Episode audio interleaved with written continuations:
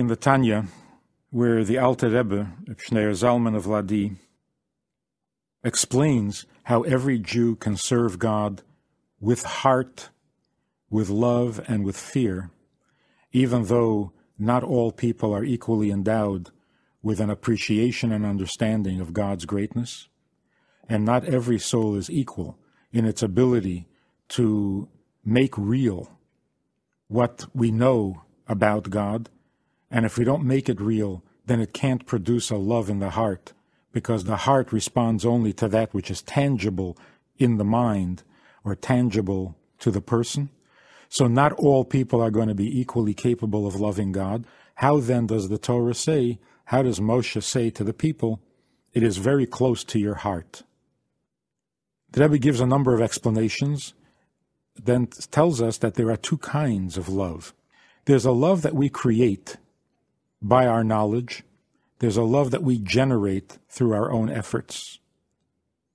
We cause ourselves, we bring ourselves to love. But then there's a love that is involuntary, that comes to us from the outside, and this is called a reciprocal love. Reciprocal love is the nature of the heart to love back when we feel that we are being loved. And this can even happen unconsciously. We may not even know we're being loved, but we will love back the person who loves us. And since God loves us and chose us and came to us and initiated the relationship with us, what we need to do is simply love back. And that is very close to every heart. It's almost irresistible. So, unless we have no heart at all, there will be a reciprocal love if we simply allow it. And that reciprocal love is even truer and in some ways greater than the love of the great sage whose love comes from what he knows and understands, which is awesome and impressive, but ultimately limited. A human being is limited, whereas the reciprocal love is a reflection where we reflect back the love that we are being shown, and that love has no end. We spoke about this subject at a Beis Chana lecture called What Has Love Got to Do with It? Here's the talk. What has love got to do with it? Anybody? Everybody complains about the lack of love or the lack of loving or that there's not enough love, not enough loving. We want it, we need it, we complain when it's not there. But did you ever take a course on it? Did you ever try reading a book on it? It's a neglected subject. And yet it's so vital to life.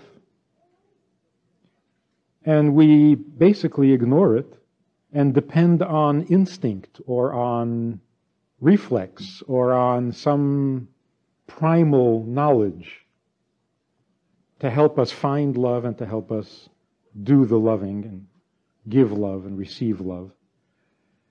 And I think it's safe to say that it's, it's not working. It's not happening. I think it's safe to say that we're a very lonely generation. We travel a lot, we see a lot, we have many friends, we're very sociable. We're cosmopolitan and we're lonely. How does this happen? So, really, what has love got to do with it? Demands some kind of study, some kind of examination, some kind of education. What is love? Not the poetic, the everyday. What brings love? What prevents love? What do you do if you don't have any? What do you do if you don't get any? What do you do if you've never seen it in your life? You wouldn't recognize it if you did see it. Why is this subject, of all other subjects, so neglected? Do we have nothing to say about it? Is there no literature? Is there no wisdom on the subject of love, other than poetic descriptions? Are we afraid to study it? Are we afraid to find out what love is because that that might lead us to the realization that we've never had any? That would be scary. Are we afraid to delve into this subject the way we're afraid to delve into Kabbalah? Oh, we were afraid. Now we won't do it because it's got a bad reputation. You know, if Madonna and Roseanne are studying Kabbalah, it's not for me. Keep it. I don't like the company. But is it a frightening subject? Is it too close to home? Is it too close to the heart for the mind to be able to handle objectively as the mind handles all subjects? That's probably true. It's so important to us that we're afraid to look at it in case we don't really have it. Because that would be devastating. We had a group of teenagers, Beis Chana, for three weeks.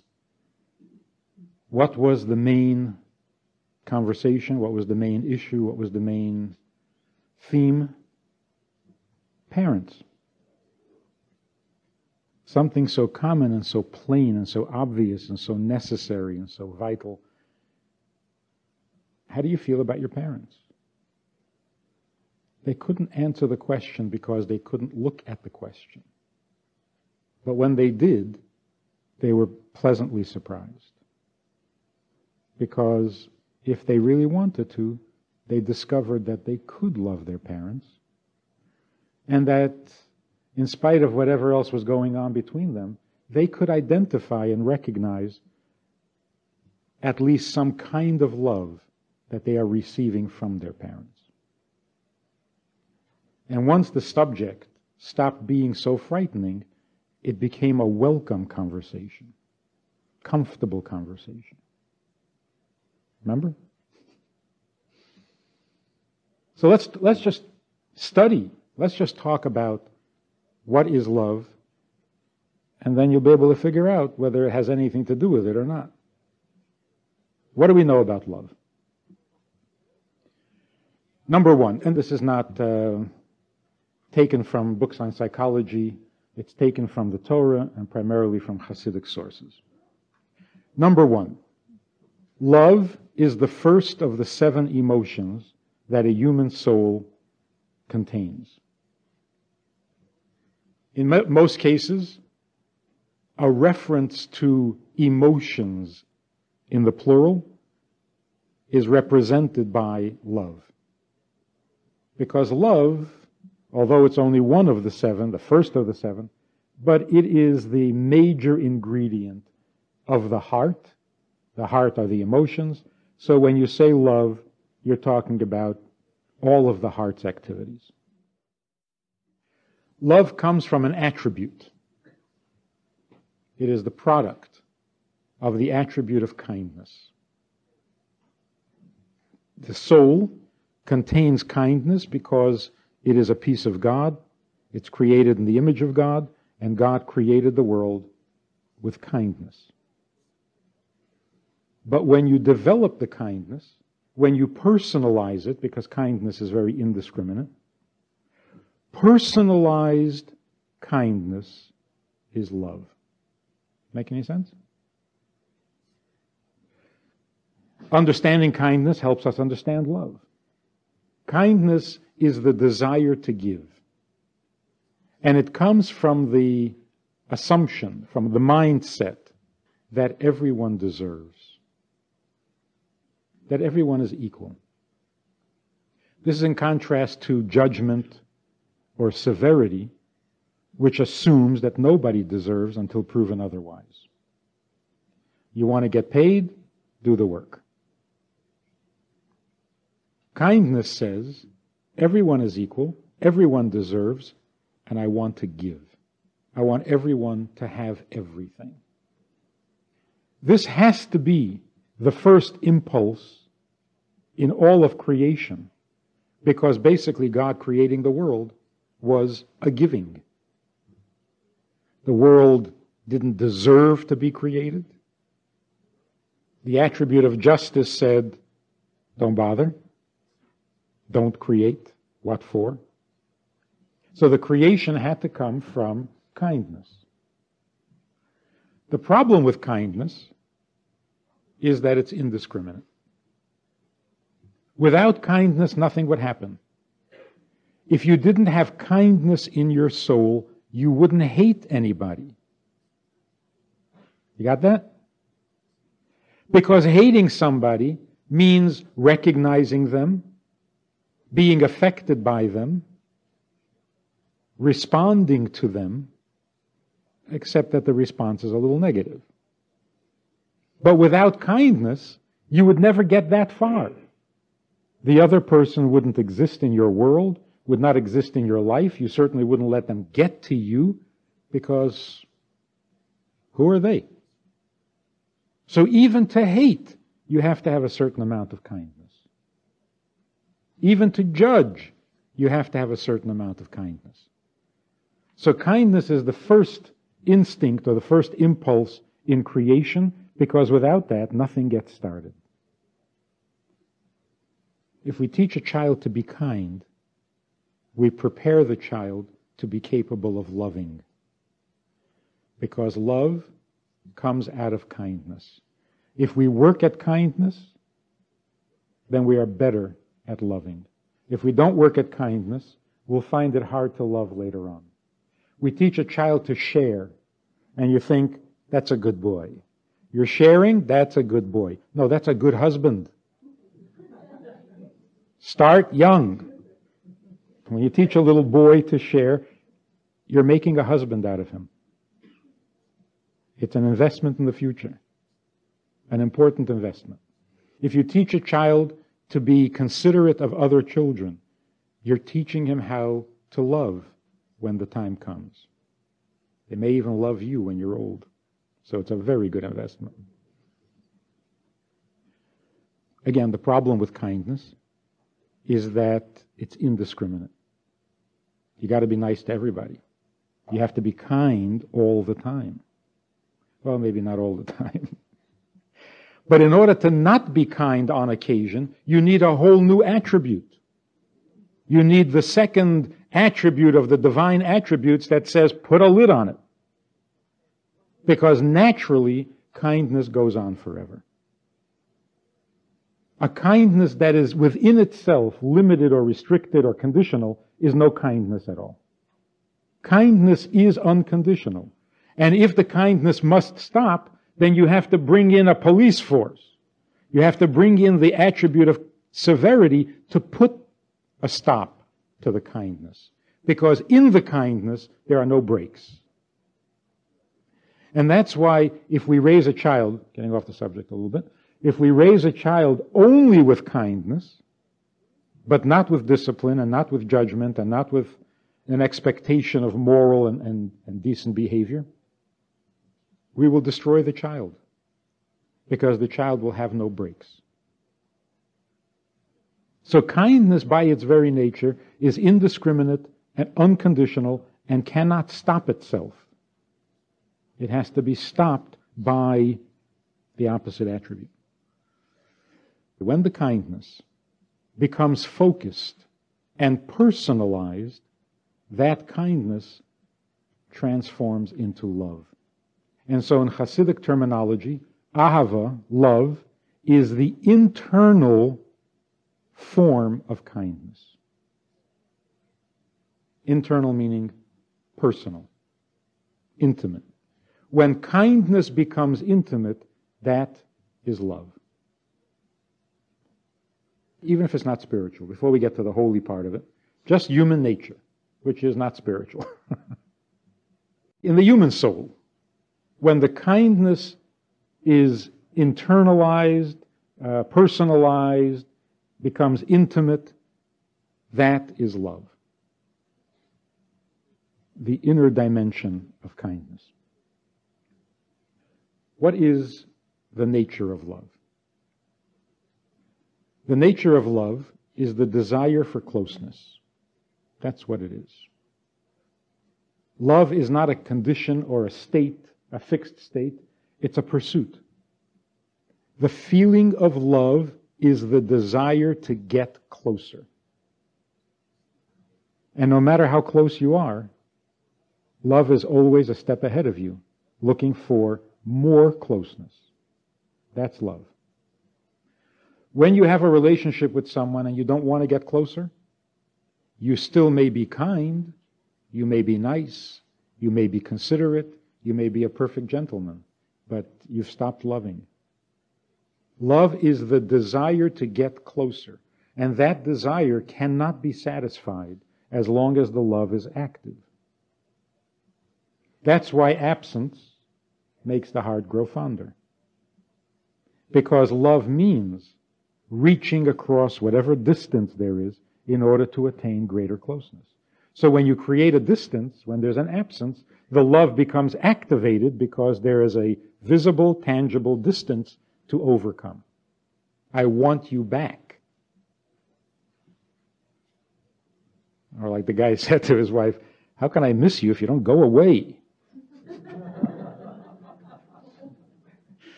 go away, I'll miss you. So when we create a physical distance, it's very easy for the love to be activated to reach across that distance. Maybe that's why couples sometimes get into fights. Because there's no distance between them. And so the love kind of uh, recedes to the background, and you want to reactivate it, so you start a fight. Love is not the same as pleasure.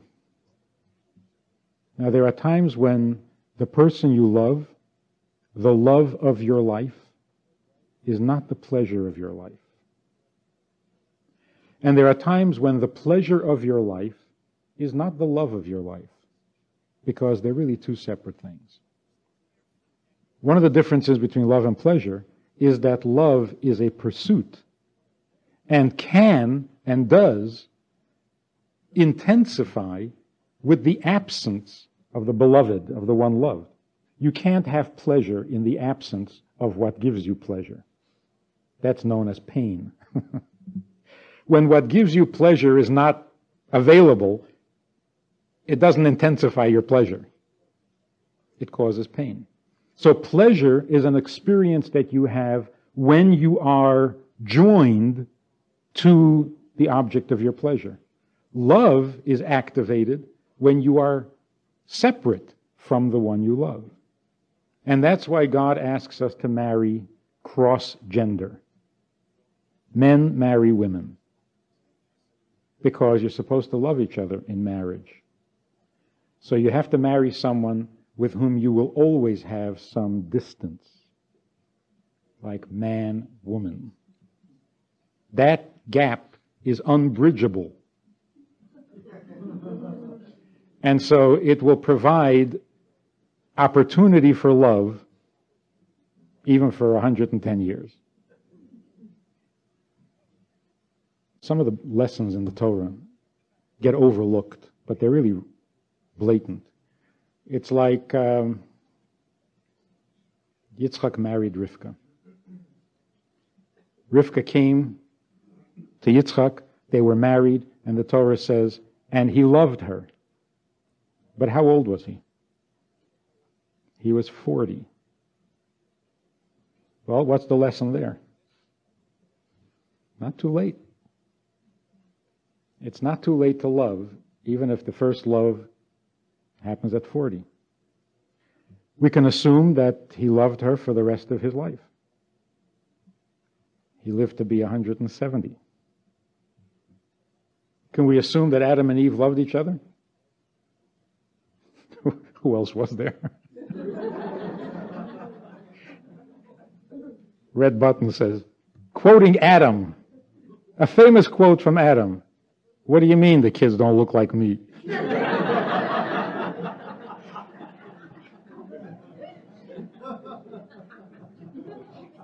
they lived to be 970. Can you love somebody for 970 years? Maybe that's why we don't live that long anymore.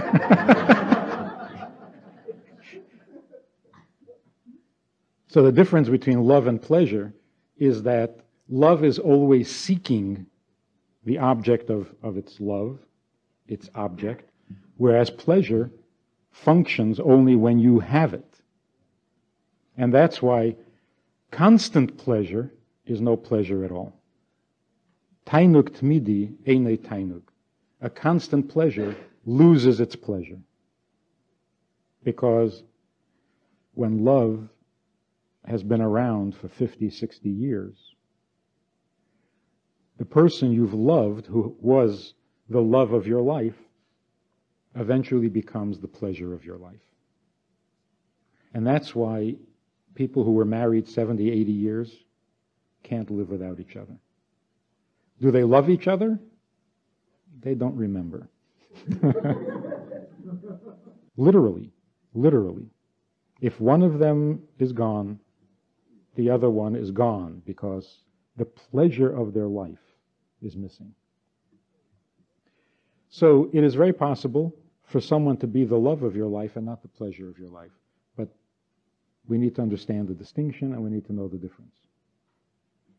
One of the conditions on which love depends, the soil that is appropriate for love, without which love cannot thrive, is joy. And here's where we get very entangled and very confused, as you, you suggested in one of your points of wisdom. How do we do this? Do you find someone you love and that brings you joy? Or do you have joy and you share it with someone you love? Chicken or the egg? Same question over and over again. Do you wait until you're happy before you love, or do you love and hope it brings you happiness? Happiness is a precondition for love. In a state of happiness, your emotions are released. They can function. They can express themselves. In a state of sadness, the emotions are crippled. You can't feel, you can't emote, you can't express. So, you cannot wait for love to bring you happiness. You have to bring the happiness to the love. A person in a good mood loves everybody. There was a, I don't know if it was a Broadway show or just a record or an album or something. But the title of it is When You're in Love, Everybody's Jewish. that, you remember that? It was a record. What does that mean? When you're in love, everybody's Jewish. it's really not right. When you're happy, everybody is lovable. That's, I think, the correct version. Because when you're in love, everybody's Jewish means when you're in love, everybody's lovable. But that's not true. I hope that's not true. It's not that when you fall in love with someone, everyone becomes lovable. That doesn't lead to monogamy. But when you're happy, everyone is lovable. Also, when you're happy, every sadness is painful. Because in a state of happiness, all emotions are intensified or not even intensified. All emotions are what they ought to be because you're not blocking them. Sadness blocks our emotions. In fact, the reason we get sad is to block our emotions. When you know you have to deal with an intense emotion, you become sad. And that way you don't have to deal with it. Because sadness numbs us to our own emotions. And of course, when it becomes chronic, that's depression, and then we feel nothing except anger which is not a real emotion anyway. We can do without that one. So joy is really giving your heart permission to feel. Making it safe, if you want to put it in psychological terms. Making it safe for your heart to feel. That's joy. And when it's safe to feel, you will feel more love, you will feel more pain. You will be sadder at your friend's misfortune than your friend is because she's sad. So she's not feeling her own sadness or her own pain. Whereas when you're not sad, you feel her pain more than she does. does she believe it? you know, people would ask about the Rebbe. It was part of his job to bring joy and enthusiasm to the people.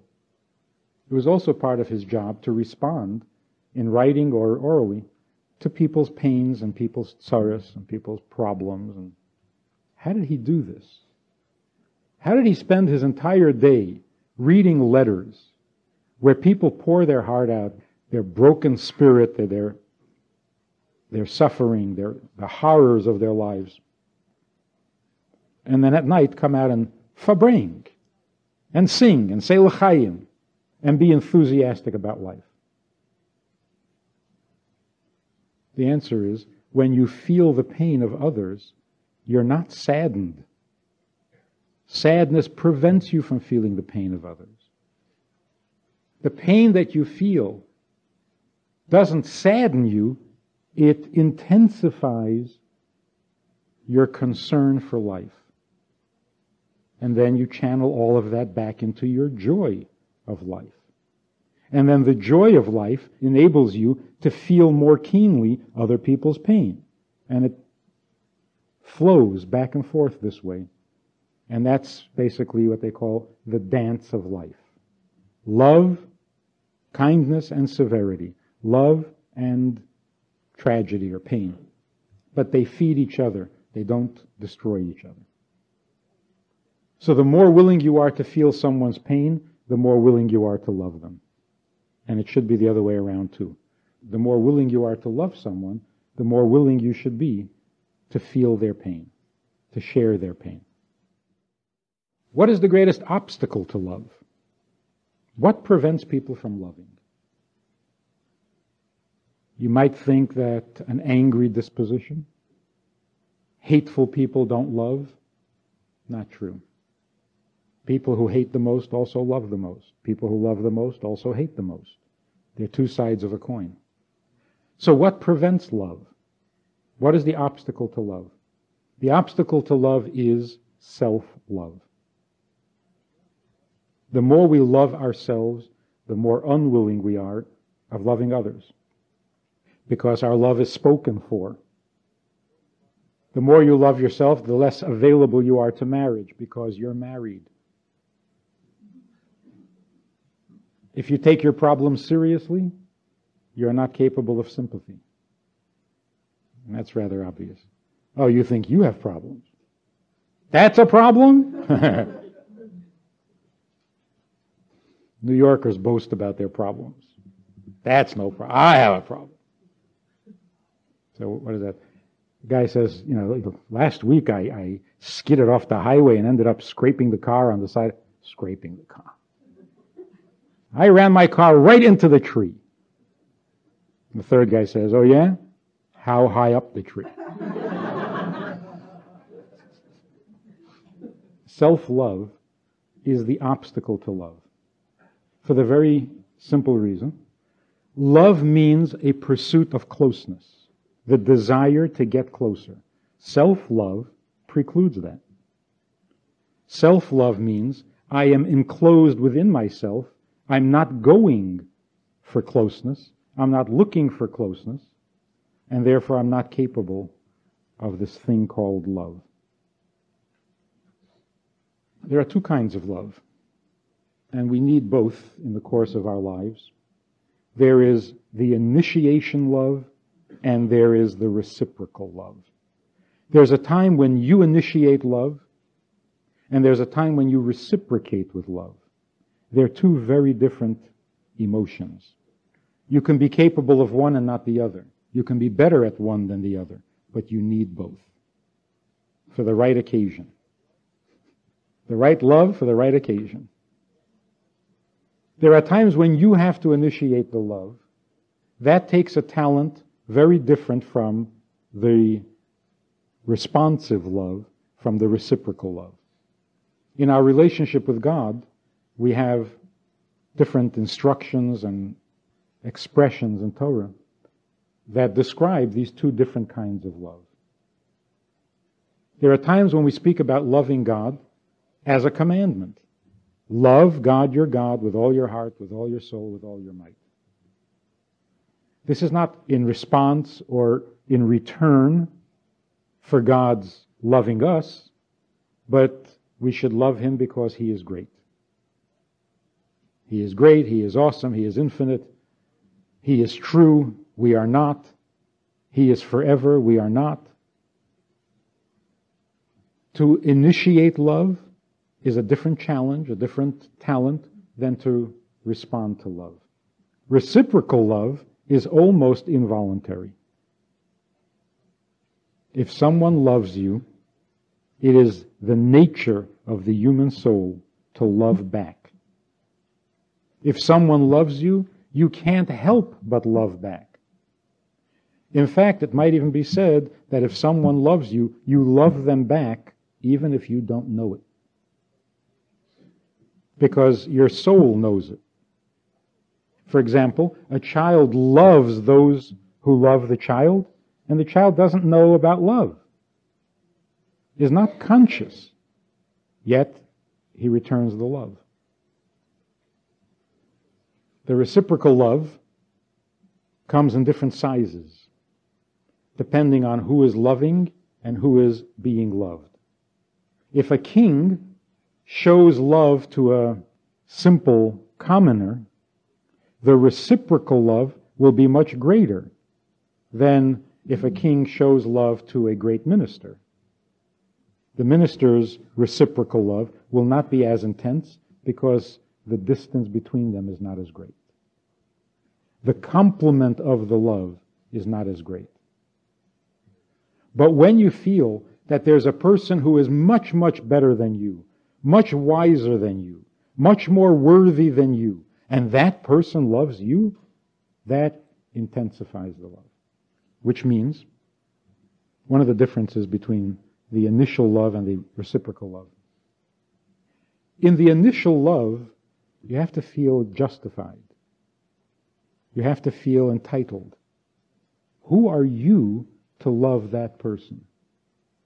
What makes you think that person cares for your love? So you have to have a sense of, of worthiness. You have to have a sense of entitlement that your love will mean something to the person you're going to love. Reciprocal love has no conditions. A person can't say, I know you love me, but I don't deserve to love you back. On the contrary, the more I'm convinced that I don't deserve, the stronger my reciprocal love will be. If we have these two kinds of love, then we cover all possibilities. Because within ourselves, there are two sides. There's the side of myself that feels entitled. I'm lovable. My love is worth something. Anyone I offer it to will accept it. And then there's a side of me that feels my love is meaningless. I don't mean anything to anyone. I haven't earned the privilege of being loved or of anyone accepting my love. Both are true. The Gemara says that Mashiach will come either to a generation that is all worthy or to a generation that isn't worthy at all. And there's been an ongoing debate as to which, which way we should go. should we try to be a generation all worthy and bring Mashiach that way? We've tried that, it didn't work. So maybe we should try the other.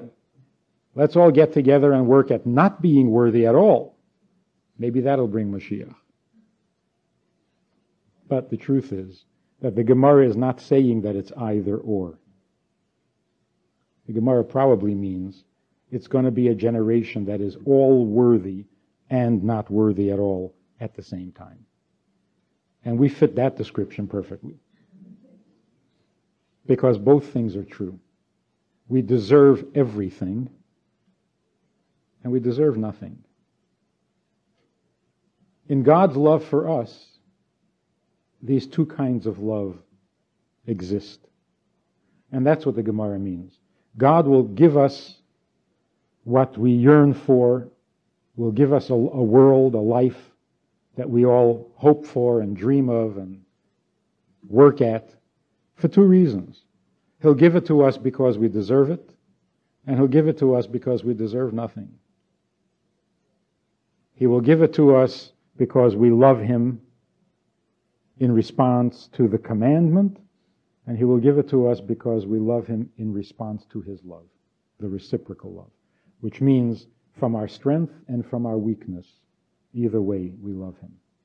And because of that, He will send Moshiach because we do deserve and because we don't deserve. There's a love for both halves. We deserve because we're here. We deserve because we're Jewish. And that's no easy thing at this late stage in history. We deserve because we want to be Jewish. The Daniel Pearl syndrome. We may not be good Jews, but we are very strong Jews. For that we deserve. For the fact that we're not good Jews, for that we deserve nothing. So we are the best of generations and we are the worst of generations.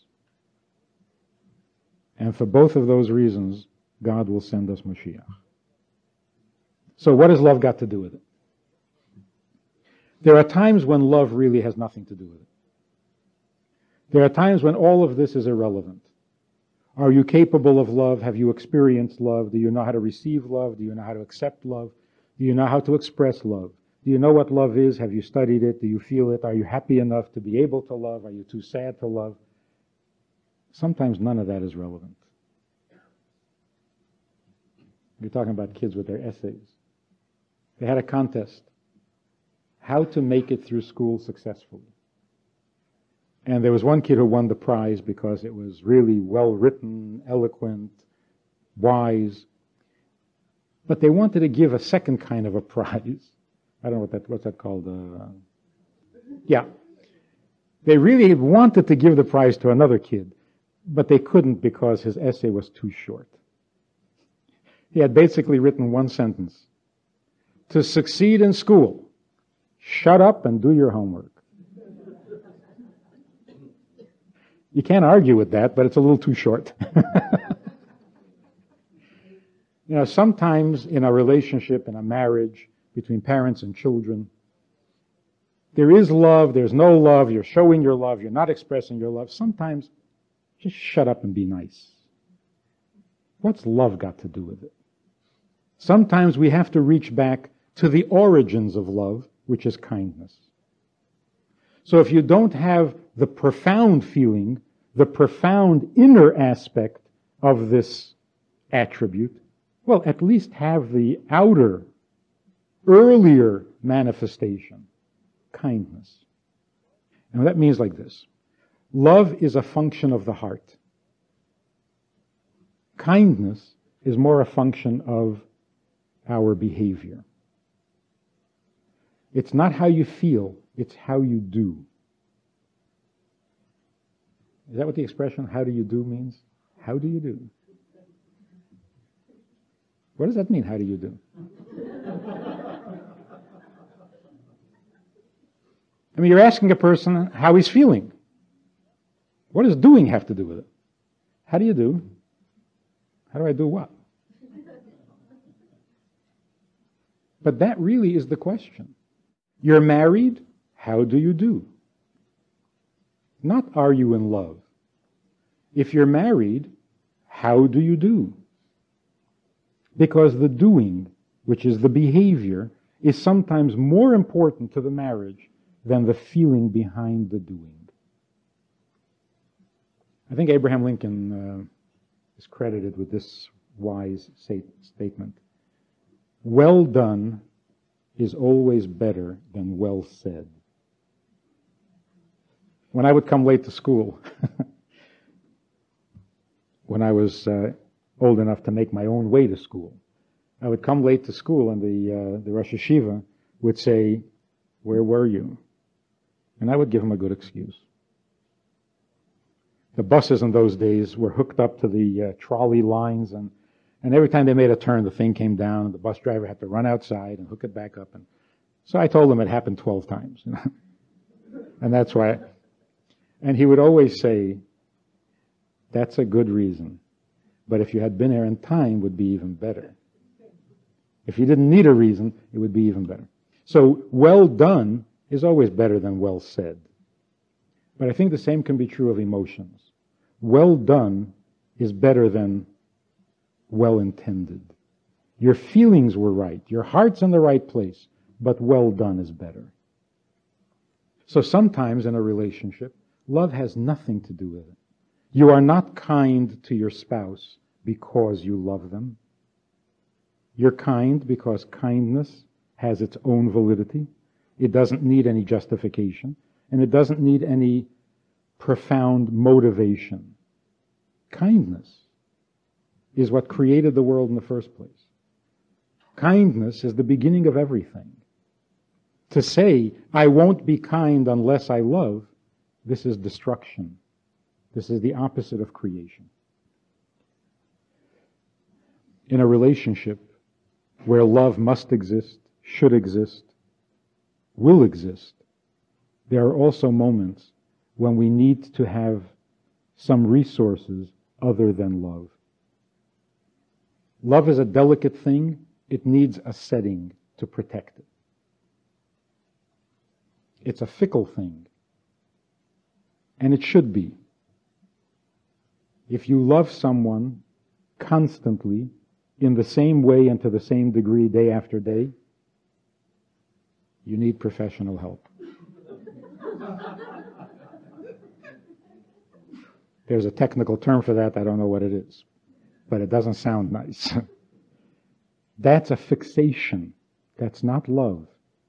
That's not an emotion. An emotion is fickle. It has to be fickle. It's like the flame on the candle. If it stands still, it's painted on.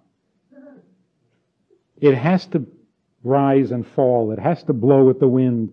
It's got to be alive. And you can't always have that.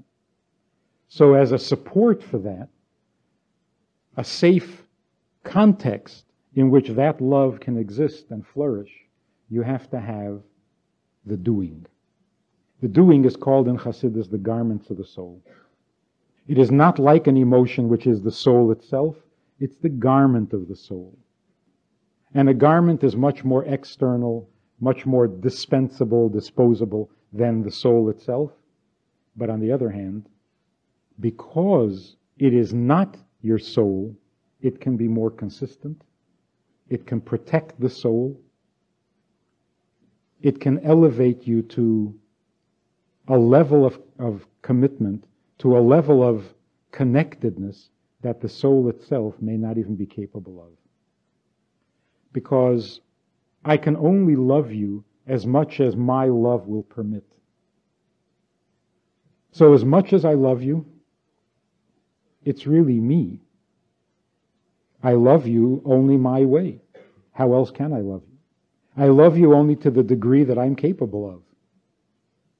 How could I do it otherwise? I love you when I'm capable. And that's why in every love there's a certain amount of selfishness. It's my love that I'm offering to you. But when it comes to the garments, to the doing, I can do for you what you need done, and I don't need it at all. I can do your deed. I can think your thoughts, and I can speak your words. Why? Because they're garments. I can take them on, I can take them off. They can be my garments, they can be your garments. They can fit me or they don't fit me. It doesn't matter. I can wear them. I can step into your shoes, to use a more familiar. Why? Because shoes are garments. I can't step into your heart. Although poetically that would be a very nice thing to do. But I can't. I can't step into your heart.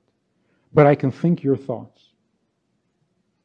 I can understand your thinking. I can put myself in your thoughts' shoes. And I can speak your words. and I can certainly do your deeds. And then I am more available to you than when I'm loving you, because when I love you, that's my thing. That's me.